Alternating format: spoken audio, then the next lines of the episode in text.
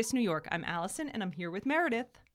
Hi. Hi. Did I'm anything um, anything exciting happen since the last time we got together? Mm, not much, but we do have a special guest in the podcast den tonight. Guess And who? And who is it? I I'm blind tonight, so I don't know. Well, it is one of our, and if not, our number one fan. And a bit of a contributor to the show. a bit of a contributor to the show. He is the voice of our bloopers, and it's my nephew Brady. Hello. So Brady's going to hang out with us a little bit tonight um, and listen to us uh, record this podcast. So um, I believe we left off last week. We were in a.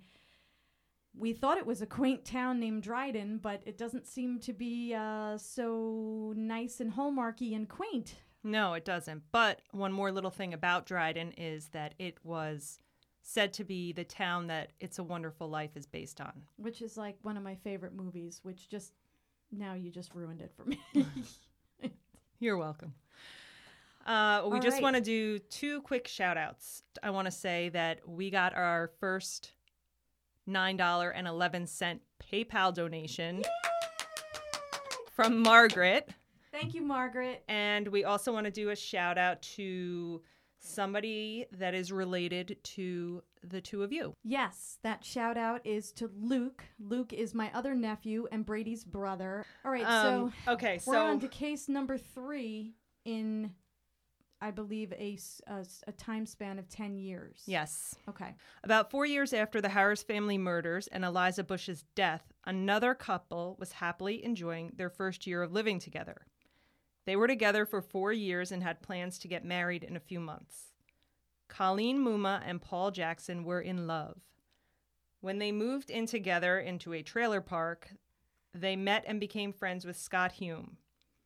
So, like, three's a crowd, or sometimes a close friend is a bit too close. Uh, yeah It can happen. it can happen Colleen ended up falling in love with Scott, Mm. but of course she didn't tell Paul about it. She kept living with Paul, but he could kind of sense that something was wrong, something was off in their relationship. After secretly seeing Scott for a month or two, Paul confronted Colleen in July of 1993, and she did admit to the affair with Scott. She moved out of the trailer and into an apartment with a friend. Now, Paul took this very hard. He was heartbroken, devastated. He was seen like crying in bars. He was just very Oh, wow. depressed, uncontrollably crying, started Well- abusing drugs and alcohol. yeah they were together for four years too. Yeah, it wasn't like and were planned on getting married in a few months. So, right so Paul did tell Scott to stay away from Colleen, and he threatened Colleen and told her to stay away from Scott. But a fatal decision, uh, neither one of them listened to his warnings. On August 14th, 1994, Paul was on his way to his brother's apartment and had to drive past where Colleen lived in Dryden. He saw Scott's truck and he knew Scott was with Colleen in her apartment. He took a knife from his truck and tried the door, and he found it unlocked. And we've said this in a couple of the episodes that they just leave doors unlocked in this town, uh, right which is Right, which- understandable. right He found Colleen, Scott, and Colleen's roommate napping on couches. Scott woke up when Paul came in and said, Get the fuck out. And Paul just stabbed him through the heart. And he died. Colleen's roommate did wake up and saw Paul. She was scared that he was going to attack her too, but he didn't, and he just fled. And in an interview that he did many years later, he said that he did have that thought at that moment to just eliminate everyone in the apartment. I would I would think he would because of you know they're all witnesses now. Right. So I would think that out of fear and adrenaline is pumping and you're angry, I'm surprised that he didn't. I am At too. At least he didn't yet, unless something else happens. So this part, I, you know, I don't even know if it's significant or I don't get it, but as her roommate was trying to call for help, she was in shock. She was having trouble dialing the right phone number, and she said the last thing Scott said was he gave her the phone number to the local ambulance company, and then he just was unconscious. Right. I mean, she doesn't know how to dial 911. I don't know if I mean 911 was definitely in effect. I'm not sure I mean, why. I don't know. Well, I don't okay. know. I mean, I guess in a crisis situation, we can't really judge. Uh, no, no, no. I'm not right. I'm not judging. I'm just, you know, it's it's uh, puzzling to me. Paul later said he couldn't believe they were stupid enough to leave the door unlocked. An hour after the murder, Paul went to the police station with his father and brother and turned himself in. So wait, let me get this straight. So, oh, they're stupid enough to leave the door unlocked. Therefore, he deserves to be killed. They ma- they, made it too easy for him. If they he made had it to, too easy for him. if the door was locked, he would have never done it. uh, not all of our crime committers are very bright in Also some of known these cases. As criminals. Um, Mara, can you just tell us a bit about Scott, please? Sure. So Scott Hume was born on July 30th, 1967. He graduated from Dryden High School in 1986 and was on the varsity wrestling squad. He was a carpenter and a volunteer firefighter, which actually makes sense now that he knew the phone number to the volunteer. Correct. So when Paul goes in and confesses, he is now arrested. His defense at trial was extreme emotional disturbance. He was convicted of second degree murder and sentenced to 15 years to life. His earliest parole date was August 10, 2008, and the latest he could be released was September 8, 2014. At his sentencing, he said, My actions caused a great deal of harm and sorrow for the people involved. There's nothing I can do or say that will make up for the tragedy my actions caused. I wish with all my heart those things hadn't happened. I feel like he's not saying, I guess I feel like my actions caused, but your actions didn't cause it. You did. Like, just say, uh, I'm sorry for what I did. right. He's like, well, I I I, I wish those things hadn't happened. They didn't just happen. Right. Now that we've read a lot of these statements from the criminals that we've been speaking about, there always seems to be a little bit of a detachment from the Mhm. crime, whether it's you know, emotional detachment where they don't want to take responsibility for what they've done or they want to blame it on somebody else or something else. And I mean, you had said that the earliest parole date was 2008 and then the release date was 2014, right? So we are now in 2019. Mm-hmm. What else do we know? So you're going to see what happens with Paul and the rest of his life. While in prison, he became more addicted to drugs and ended up spending an entire year in solitary confinement, which That's a long that's time. a long time by yourself. Yes. Also, time to dry out. At this point, he realized he needed to turn his life around, got sober. Are we talking rehabilitation here? We are talking rehabilitation here. Okay. Um, he got out of prison, and in July of 2017, he got married, and he now has a son. Oh, okay. Well, he got a um he got a second chance, right? That's good news. Is I mean, do we know anything about I mean, obviously he had his son, but do we know if he committed any more crime? No, Do he didn't commit if- any more crimes. Okay, so that's crime number 3 in the lovely town of Dryden. Yes. Um and I take it we are going to number 4 now. we are going to number four. In the fall of 1994, J.P. Merchant started hanging around with the Dryden High School kids. He was known as being very dark and mysterious. His friends described him as very intelligent but somewhat abusive. Uh, this is kind of demonstrated with his first relationship. Uh, his girlfriend's name was Shari Fitz, and she had committed suicide. Uh, he thought he would never get over it, but her friends really did question whether she actually committed suicide or whether it was a result of a fight they had and maybe he had done something to her. They had been fighting, and he at one point had kicked the taillight and broken it on her car during an argument, so the friends weren't sure. And she had also just made plans for her future. She was a junior, so she had set up some college visits, so it just didn't seem to add up to her close friends. Okay. So a few years later, JP meets Amber Starr, and he's just enamored with her. At this point, he's 20, and she is a high school senior. She's a popular cheerleader, and he falls hard and fast for her and is just like desperately in love with her. I feel like you, everyone feels like desperately, ridiculously in love when they're a teenager. Yes. uh, you- So he's uh, in that headspace. Absolutely. And you don't realize until later on that, you know, you're you you are going to feel that again probably with somebody else. And also, as wonderful as that feels, when it's gone, it's going to feel like as high as it is, it's going to go that low. Well, unfortunately for JP, he was a bit more in love with Amber than she was with him, which also another rite of passage for teenage love. Yeah, but it almost seems to be the MO for this guy. Right. He falls deep and then gets obsessive and abusive. So Amber broke up with JP and he was absolutely devastated. And instead of doing what, you know, the guy in the last case did, which is just drinking and crying and doing drugs, this one decides he's going to start stalking her. So he's calling her constantly, showing up where she's going to be, showing up at her house, showing up at her cheerleading practice, calling, asking for her back, threatening to kill himself if she doesn't take him back. So she, you know, is a nice girl. She tries to like talk to him and reason with him, but is not taking him back. She's just trying to be like a friend now. Right. But every time she talks to him, instead of calming things down, it seems to make it worse because he's got a little hope. So Right. it kind of keeps him interested. So by December, Amber has started seeing someone else. Okay. He now calls her and threatens to kill her new boyfriend. Now, at this point, Amber's father is Stephen Starr.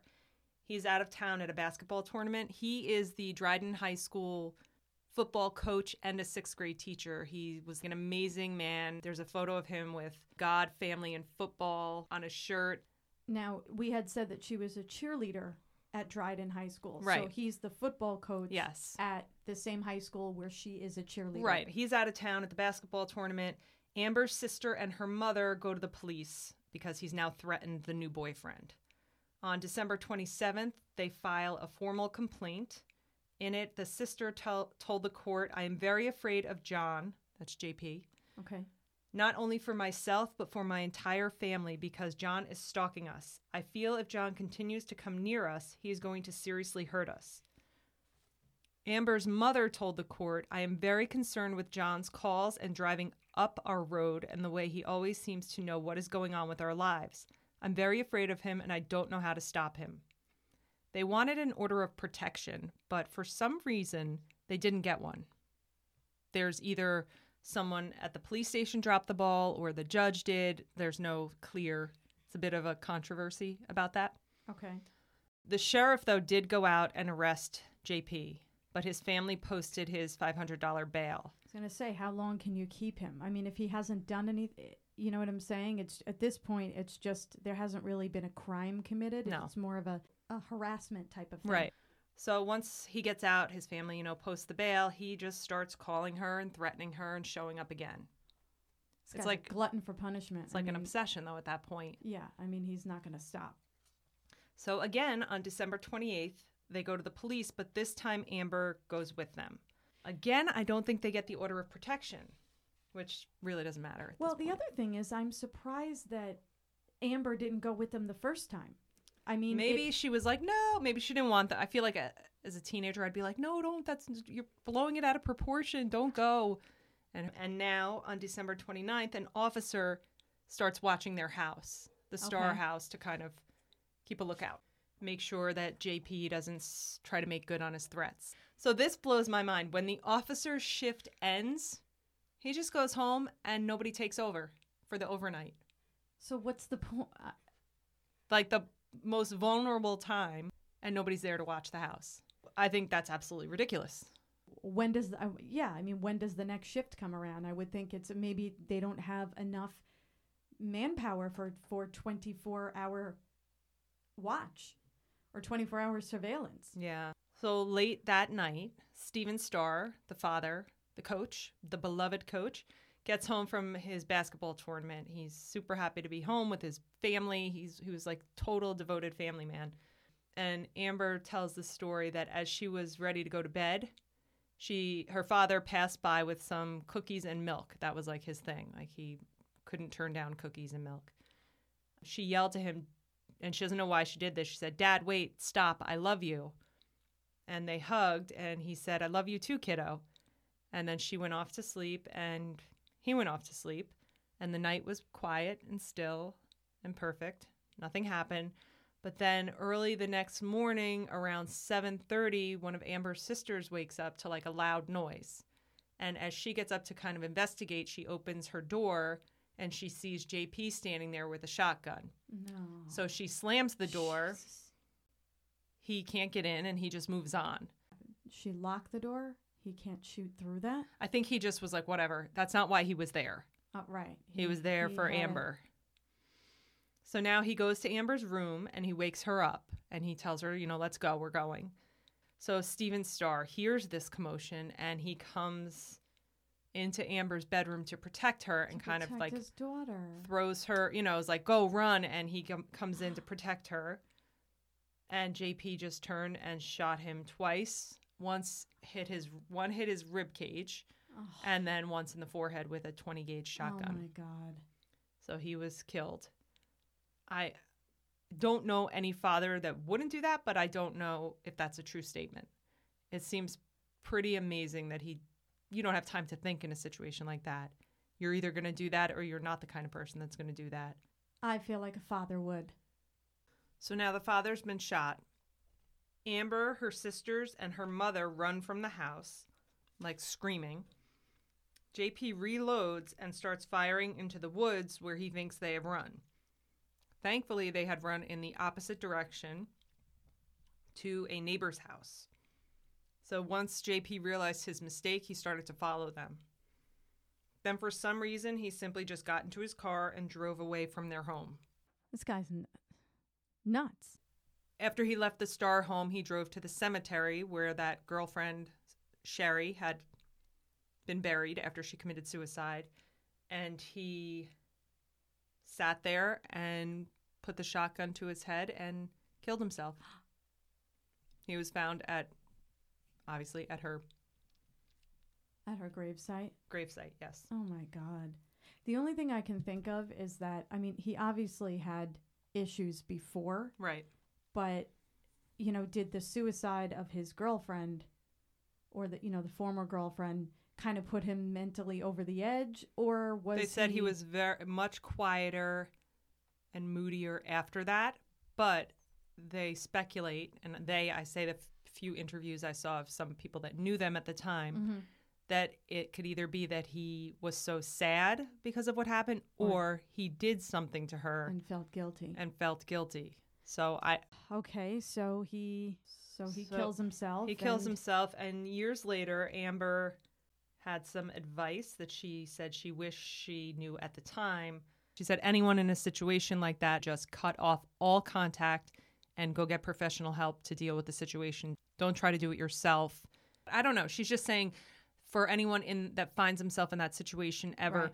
you know, cut off all contact, don't entertain any of the bullshit and get professional help. You also it's it's kind of hard because you don't think at that young of an age No. that someone's going to have the capability to do something like that. So that's um and does it say anything else? I mean, I guess about Well, the family or the the Starr family, as I had said, they had asked for the order of protection, and for some reason, whether it was a mix up with the police officers or the judge or whatever, both of those parties have put the blame on each other Mm. for not getting the order of protection done. So the family did sue the county law officials for this, and they filed a three. $31.5 million lawsuit. I could not find what they ended up getting. I mean, it doesn't matter. No money's going to be able to bring No. somebody back and change the outcome. So you can give me, you know, 20 million dollars it doesn't bring my dad back, you know what I mean? So I kind of touched on what a great man that Stephen Starr was, but there's this interesting story that I found. I wanted you to read it. Okay. Apparently, there's an article about twin boys from Dryden, from the Dryden area, who were known as troublemakers, and their mother and father divorced when they were four. Their father was a war veteran and an alcoholic, and their mother remarried their stepfather when the twins were five. They moved to Florida for six months and then they moved back to the Dryden area. And when their stepfather had lost his job, the family started to struggle financially. And so the boys knew they would be treated as minors by the court, so they began stealing things they wanted but couldn't afford. And they hung out with a group of kids that fought, drank, and did drugs. And one night, Stephen Starr ran into them at a park and he threatened to beat the twins up if they didn't show up at football practice the next day. The boys came to practice and tried to straighten out, but eventually they reverted back to their old ways. So the next season, one brother started to spend more time on the football field and he straightened out. The other brother ended up getting arrested, but then he came back to the football field. The twins were eventually made co captains of the team, and one brother is quoted as saying, I cried more at his funeral than I did at my father's. So I It's just an example of like the he- impact. he took them under his wing, hmm gave them a chance, gave them tough love, and Turn their lives around. turned their lives around. like they're Yeah. successful adults now. That's sad. Yeah, so he was really an, an integral part of the community. Yeah. So now we've got four crimes in this one town within a 10 year period and really the the we, we haven't even gotten to f- like the 6th year yet. I mean, this seems to be all in the same time frame. Right, So, this is all in about five, Five. to six years. right. And so we've got more crimes coming. Over the next five years, there's more crimes to come That's crazy. in this small town. I, I don't even want to say Mysterious crimes, just tragedies, more tragedies, happen. Tragedies. I was going to say this sounds like a town I want to live in, but um not anymore. So again, thank you everyone for listening. Okay. And if you're if you're buying what we're selling, if you're eating what I'm cooking, I was just gonna say, if you're smelling what I'm cooking, then please give us a five star rating and a nice review. PayPal donation would be awesome. Brady, do you know our website? www.nefariousny.com. Excellent. Are you going to sing us out? Oh, Brady's going to sing us out tonight. So we'll be back with more cases from Dryden, New York next week. Go ahead, Brady. All right, let's sing it together. Ready? Nefarious New York. Stay tuned for uh, bloopers for Allison and Meredith after the music.